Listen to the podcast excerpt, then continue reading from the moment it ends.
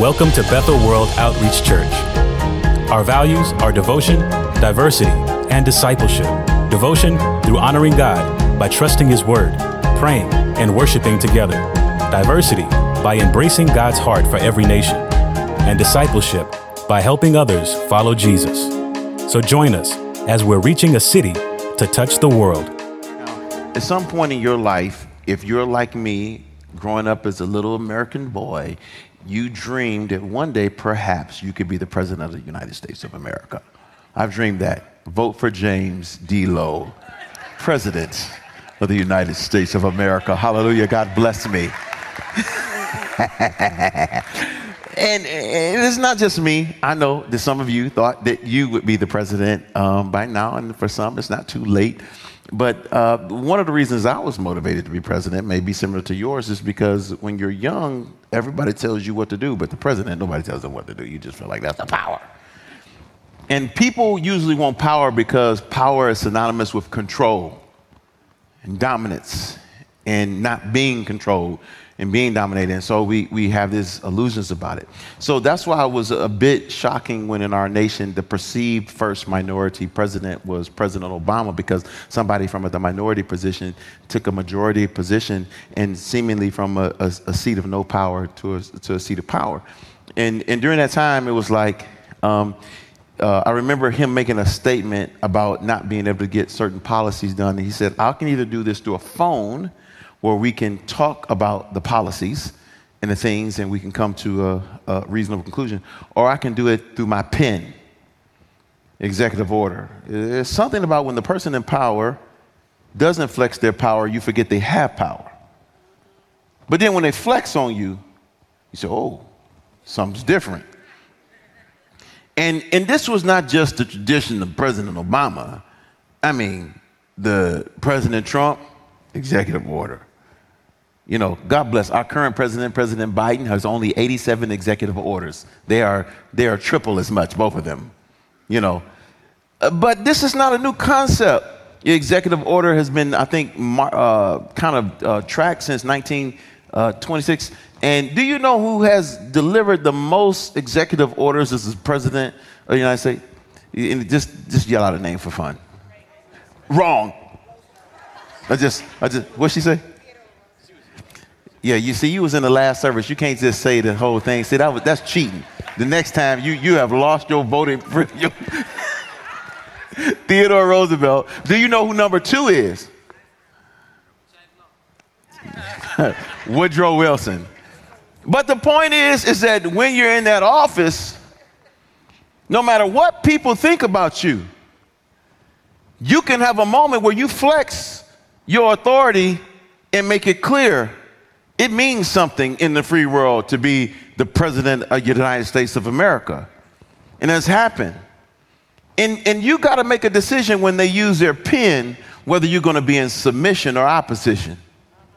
It can't take away your right to choose, but it does put you in a position where you're going to either be under the authority by a submission of your will to the, to, to the authority, or you're going to be in opposition. Now, when the person we want leading has the pen, you happy. Oh, they did everything I wanted them to do. Let the person you didn't vote for get the pen. Oh, they full of the devil. Full of the look at that, look at that, look at it. Satan, not today. You be calling instead of praying for them, you're calling them Satan. Just every every evil thing. Because it's not our person. I don't actually perceive that in our current world that we have a overly uh, a, a problem of understanding authority. Even if we don't aren't comfortable with it or don't want to be under it we understand it. I think our bigger problem is not with human authority but with christ jesus authority in our life. And i believe that believers have this problem with his authority and i believe that others have a problem because it's kind of like it, it could feel like, why would I listen to him if you don't actually know him? And that's the problem. And, I, and today, what's going to happen is we're going to, Jesus is going to show us through this text who he is so we can know who we are. He's going to show us what he does so we can know what we should do. And we're going to have a question we get to answer. Are we in submission to his authority or are we in opposition? Because today, you're going to be forced to declare one or the other. And you won't be able to do it just by saying, oh, yeah, I think, I think I'm that. We're going we're to test it. We're going to test it out. All right? Let's uh, go to Matthew 28. And why don't we read together just the first two verses and then I'll, I'll contextualize it and we'll get to preaching this message. Ready with strength, clarity, and unity. Read.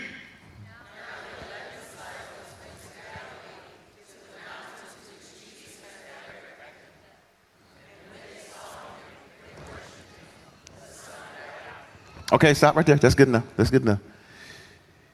Now they went to Galilee. Well, what was they doing before? Remember Easter Sunday? The women in Jesus' life was getting everything right. Hey, women, that was your chance to amen, and we could have a moment together. And then I'm gonna say, the women in the Bible story were getting everything right.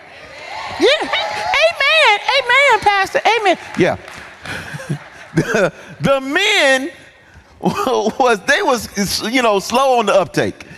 The tomb was empty. They were getting there. They had the word from the from the women, from the angel. They had all of these signs, but the scripture says they saw all of this empty tomb and they could not remember what Jesus said and they did not believe. They were still in crisis. Jesus had told them in Matthew 26, before two, two chapters before 28, he says, When I die, I want all of y'all to immediately meet me in Galilee. But they're still in Jerusalem, hanging out, fellowshipping with one another in a room, eating food. And Jesus, after all the messages he sent and all the word he's given, has to walk into their house through the wall, not through the front door he said, It is I. I don't know how he did it, but I just, you know, it is I, Jesus. you know, this dramatic version.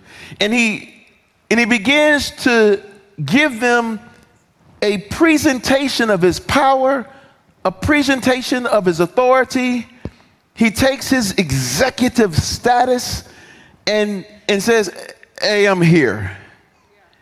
And he doesn't come with an angry message to them he comes and invites them closer. He said, Come touch me, feel me, see me.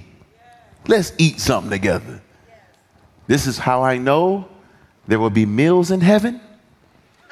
Because when Jesus got up, he did sit with his disciples and he ate. For those of you who are wondering if God will eliminate food in heaven, I got good news for you. He called for some fish. I don't know how that's going to work out theologically because death will be done with, but we're going to be eating. Anyway, that's just for fun. And, and, he, and he goes, and, and now, but Thomas wasn't there. And, and, and he said, I, am I'm, I'm not going to believe. But let, let's pick the story up so you can see that he has a group of disciples who have instructions, but they're slow to act on them. Does that remind you of anybody that you know, maybe yourself? It's not an ignorance sometimes to the instructions. Sometimes there's not enough faith or confidence to act on what God has already shown you. And the good news about Jesus is he'll still come and sit with you. He'll still come and be with you. He was with the disciples even when they were not with him. So even when we are faithless, he remains faithful to the word. They had an appointment in Galilee, and the scripture says, when they had done what he directed, uh, the another word says, what said directed, what he had ordered, the instruction he'd given with the authority that was given to him. When they had finally obeyed, when they finally recognized, when they finally woke up, they ended up in Galilee where he said, Delayed obedience is disobedience. Where has God asked you to be? What has God asked you to do that you are delaying? And who told you you had the right to do so? The disciples who walk with Jesus found themselves in this level of a compromise. So I can imagine that I, who do not walk with Jesus as closely as they did, could find myself in those compromises. But they did as he directed. So they had a season where they were in opposition to his authority. And now we see that they're in submission to the authority, but they had two con- contrasting groups of people those who saw him and worshiped, and those who saw him and doubted. Both the worshiper and the doubter were in the same place, seemingly participating in the same activity. I want you to know that worshipers have come to the conclusion that he is worthy uh, based on who he says he is, of all the praise, all the glory, and all the honor, and they remember everything is they come to their senses and they surrender their whole life and their whole will to him. Doubters are just on their way, but they're not quite there yet. Doubters are in that transition to where if doubt can turn into sin and disobedience, or doubt can, can, can turn into full revelation and acceptance and submission to God. Doubt can turn into opposition or it can turn into submission. But I love that Jesus shows up in the life of a doubter. Have you ever been a doubter? But yet still been come because to keep coming to worship even if you doubt. Keep coming to your small group even if you doubt. Keep doing all the little things that, that prove that you're on your way toward God even when you're in doubt, even when He lets you know. So now what can make these people doubt with all that they know and all that they've been through? You, you would think that they would be in remembrance of all that Jesus had done and not have to doubt. Here's what I think would cause them to doubt.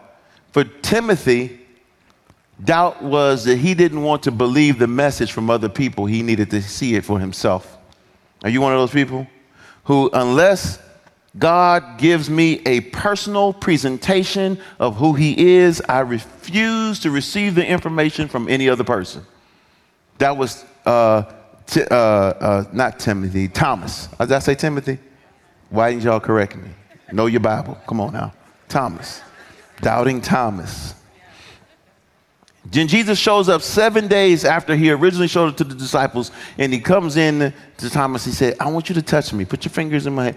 And he says, You know, he, he said, Lord, now I believe. He said, You believe because you see, but blessed are those who believe and they don't see. In other words, God's saying that is not a prerequisite, that is not a requirement, but that's what I'm willing to do if you have doubt that you can't get rid of. That's what I love about God, that the mercy of God will reach you at whatever level you're at. He wants the highest level is just to trust Him, Him blind. But if you can't do that, He'll keep on manifesting Himself to you until you see Him.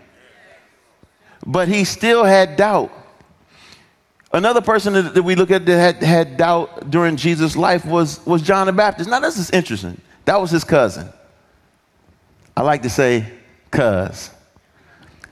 He saw his cousin coming and he said something when he was on, he said, Behold, the Lamb of God who takes away the sin of the world.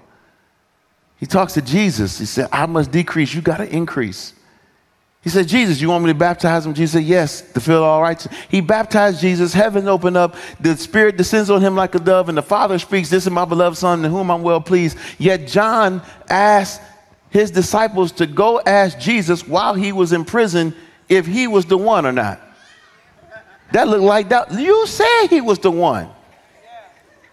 Have you ever preached to somebody and realized you wasn't sure if you believe what you just said?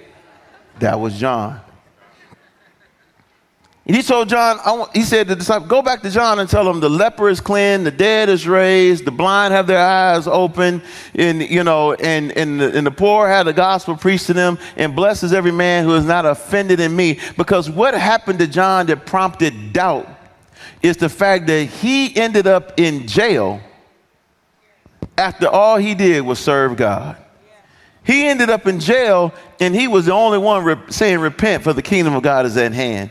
He ended up in jail because he actually spoke out against poor leadership.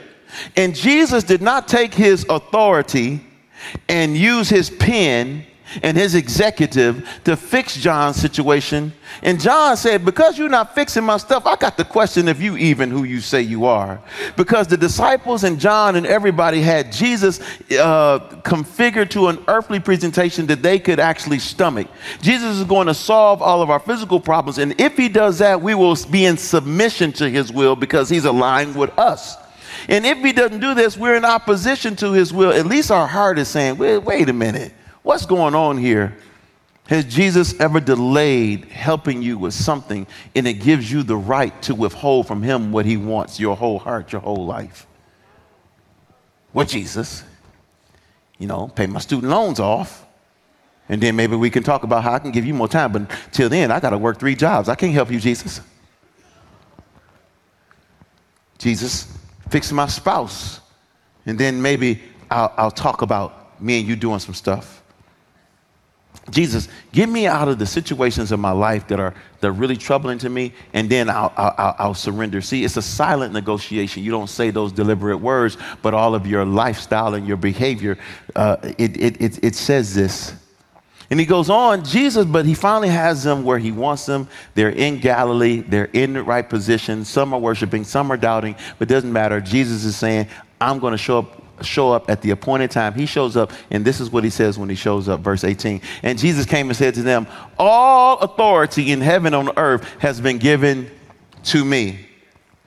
I want you to help you understand the, the, um, the, the, emotional, emphatic statement. Is this if Jesus has been, since the time he's raised from the dead, you can see it's gentle purposeful version of Jesus that is walking with them on the road to Emmaus, that's showing up to dinners and fellowshipping with them, that's breathing on them and saying, Receive the Holy Spirit, that's giving them an encouraging words. And yet they're delaying and delaying, and delaying their obedience, and he's being patient and he finally gets them to the destination that they were supposed to be in so he can get his work started a week later. And he finally says to them, Now let me be clear, I've got all authority.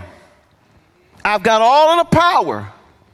I know you're disappointed that I did not remove the Romans, but I've got all the power I know you're disappointed that the Sanhedrin is still in place, the Judaizers are still in place, and I'm not physically reigning on a throne, making your life easy. I know, but I have all the power. I know you're still a fugitive. I know you don't know what's going on with your lives. I know you, don't have direction. I know you're a little bit confused, but I've got all power in everything in you that's been telling you that even though I'm raised from the dead, that life and the circumstances of life are still the same. It's a lie. I've got all the power on on earth. That means there's nothing that touches your mentality, your, your spirit, or your life that I don't control or have something to do with. And heaven is an agreement with me. I have all power and all access.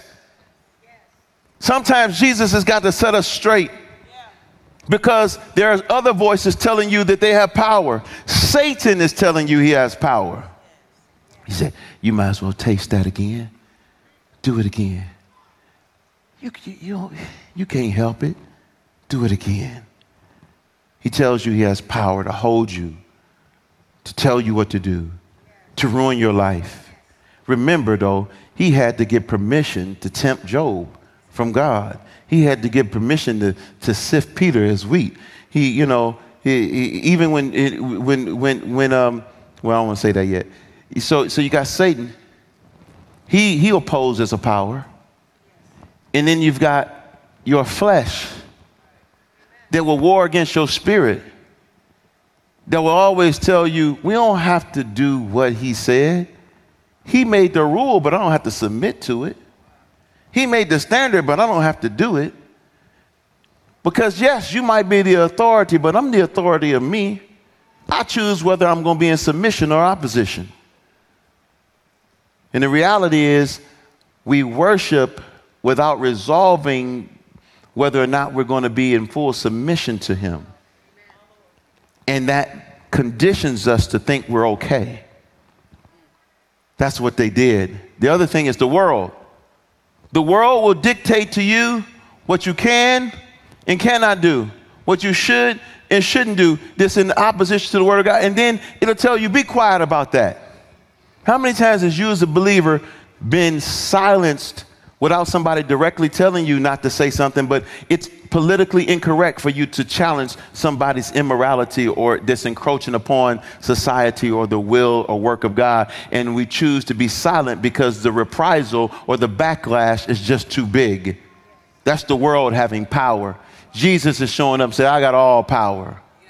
I've got all power.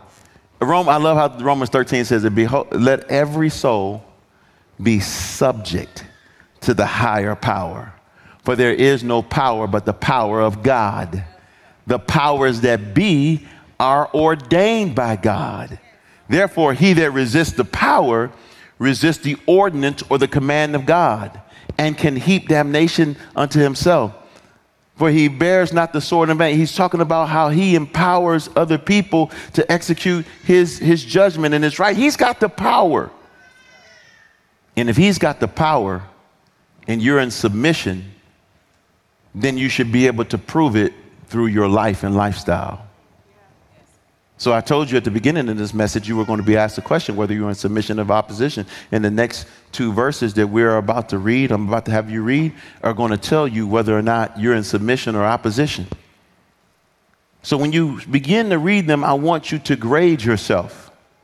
I want you to ask yourself, am I working with God or against God? Am I submitted to God or not? And I want you to think about this just this this being written just to them. This is this is for all of us. I'm gonna put it up, and I when I say when I when I tell them to put it up, I'm gonna say ready and read, and I want you to read it with power and clarity, and I want you to apply it to your life. All right, here we go. Ready? Read.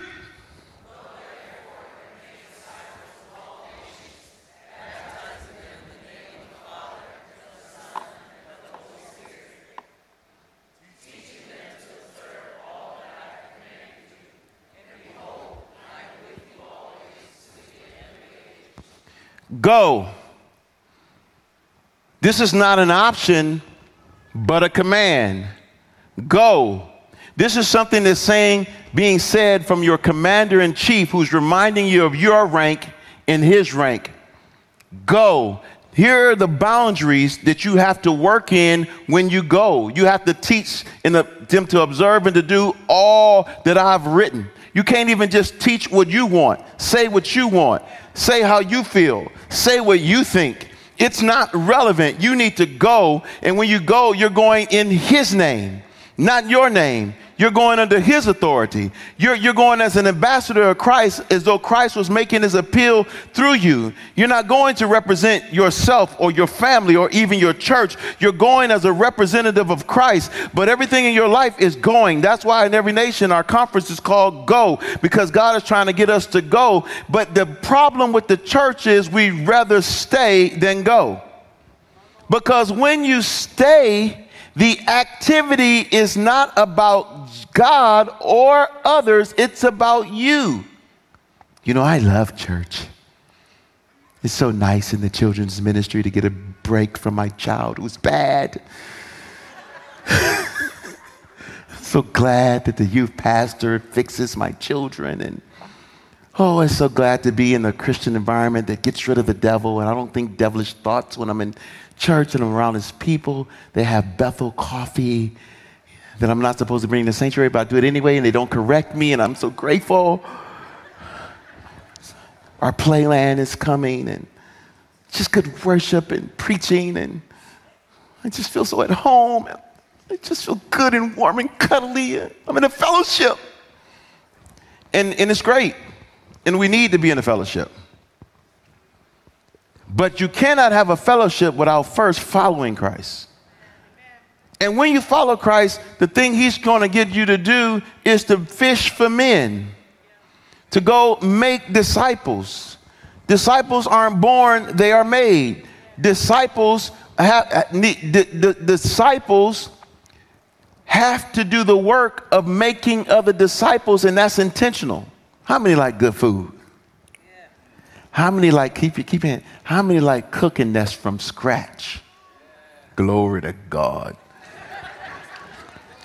when a person gets their own flour, own sugar, own measurements, and they just make that thing up right, it just come out and it's good and me- it's not processed. Somebody cooked that with some love. Uh, love can go into food.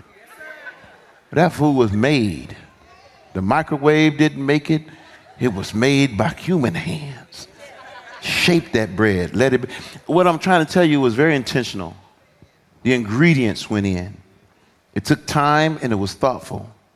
It was measured. You have to check a foundation of a person when you're ministering to them. You have to answer all their questions that they have. You have to tell them that he's not a way, he's the way. You have to go through lordship and repentance. You have to go through water baptism, buried with him in baptism, and raised to newness of life. You have to go over being uh, uh, uh, baptized in the Spirit of God. You have to go over spiritual authority and spiritual accountability and equipping and empowering and launching out to do the same. And all of that is a part of the disciple making process that we're to go into the world and to do. So, why is it that we have the biggest faith on the planet, but the fewest number of people being mobilized to go? Because perhaps there's worship and there's doubt, and there's, instead of submission, there's subtle opposition to the work of God through boycotting doing it. Because if I say I'm in submission and I never see myself participating in the work of discipleship, I am not telling myself the truth. I'm actually lying to myself. And what's happened is I don't view him as a person with all authority. And now I can see why he had to come into the disciples' life and say, I've got all authority. I've got the right to tell you what you should and should not do. I've paid the price to define what your career will and will not be. If I put you on the run, then run with me and for me. If I put you in a prominent place, then be in that prominent place with me and for me. He says, as you go, this term, this term go is, is not just go under orders, it, it denotes going with, in context, he's going with him. He said, I will be with you. People want a closer relationship with God than get busy going with him. He's at work. Is there any sin in fellowship? No.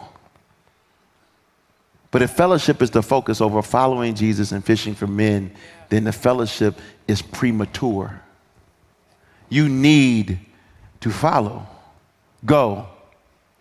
Now, every one of us, if we think about it, Jesus has asked me to go out of, go from Detroit, go from this job, go to a different city, and with other people. And I'm thinking about countless people in this church who have been asked to inconvenience themselves and go places that are the inconvenience. But when you go, you go under orders. You don't go as an independent agent and just thinking and doing whatever you want to do. You go as you're led by Him. That's why you don't have to have fear. What is He asking you to go? So I'm going to end this sermon with asking you a question. And I'm going to read one scripture to you and I'm going to tell you one story. And it's going to help you evaluate whether you're in submission to His authority or you're in opposition to his authority. Put uh, first uh, my Timothy scripture up there. I'm going to read this to you real quick. But understand this that in the last days there will be times of difficulty.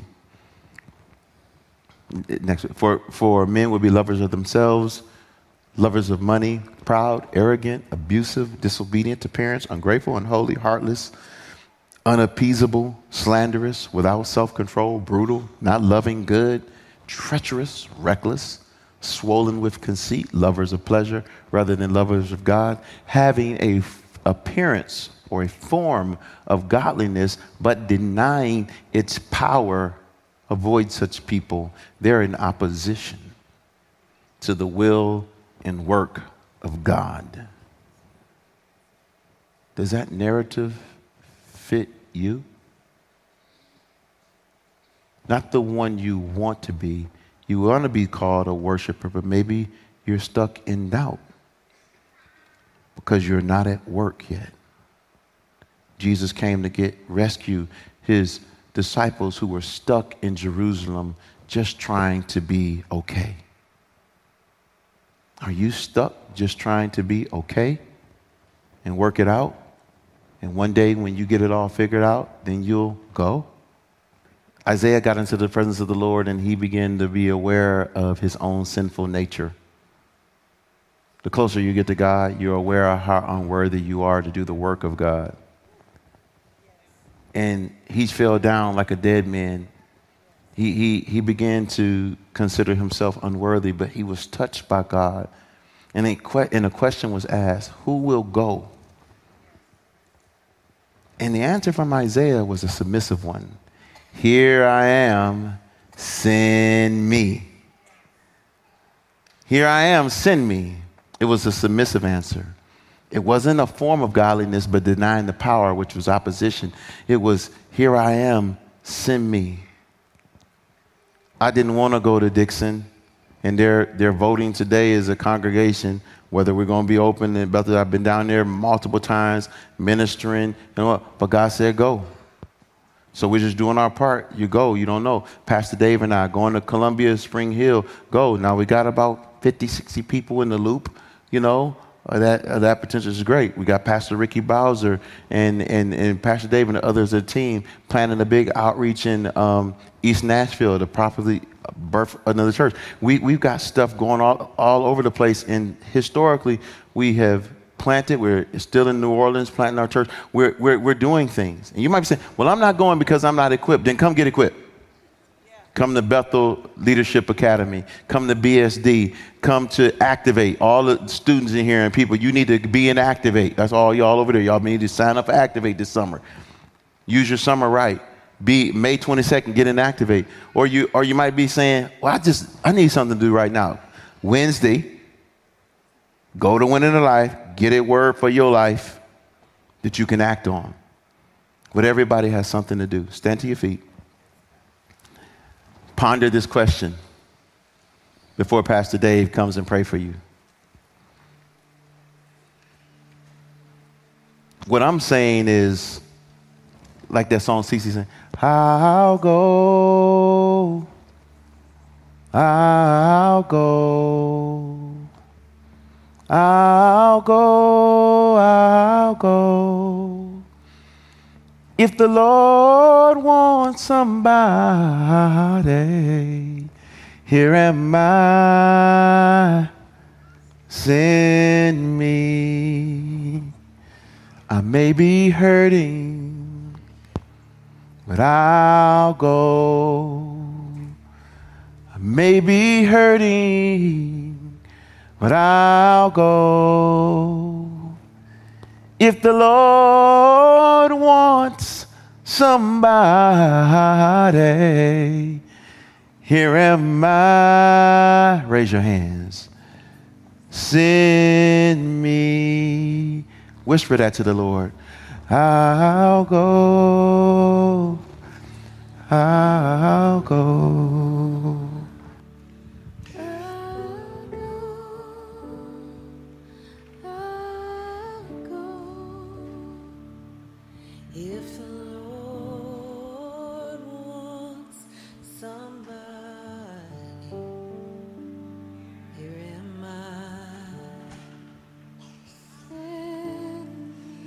Ministry team, I invite you to come forward. Would you bow your heads and close your eyes? Just ask Him, Lord, where are you sending me? You just sang a prayer to Him. Lord, where are you sending me? If you don't know the Lord yet, I'd like to suggest to you that if you're seeking Him, He might be sending you down here after the service is closing or even right now, if you want to start moving, to one of these ministry team members that are down front. They'll guide you through how to settle that issue of lordship, how to start that discipleship journey. If you already do know the Lord, I, I want to tell you, He's sending you somewhere. It might be across two doors down, it might be down the street, it might be to, a, to another neighborhood, it might be to a campus site, a church plant, it might be on a missions trip, it might be for something greater and, and more enduring. If nothing else, it's to reach those around us. So ask Him, Lord, where are you sending me?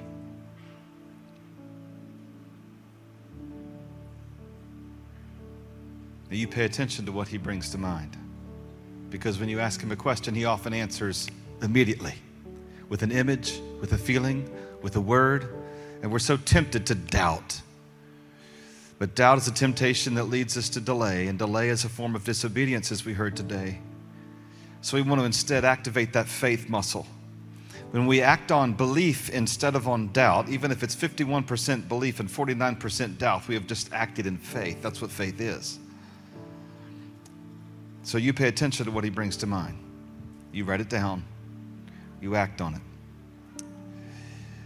All heads bowed and eyes closed. If you just want to say, Lord, I heard you, and He did speak something to you, just lift one hand up to Him. It's an acclamation and a yes.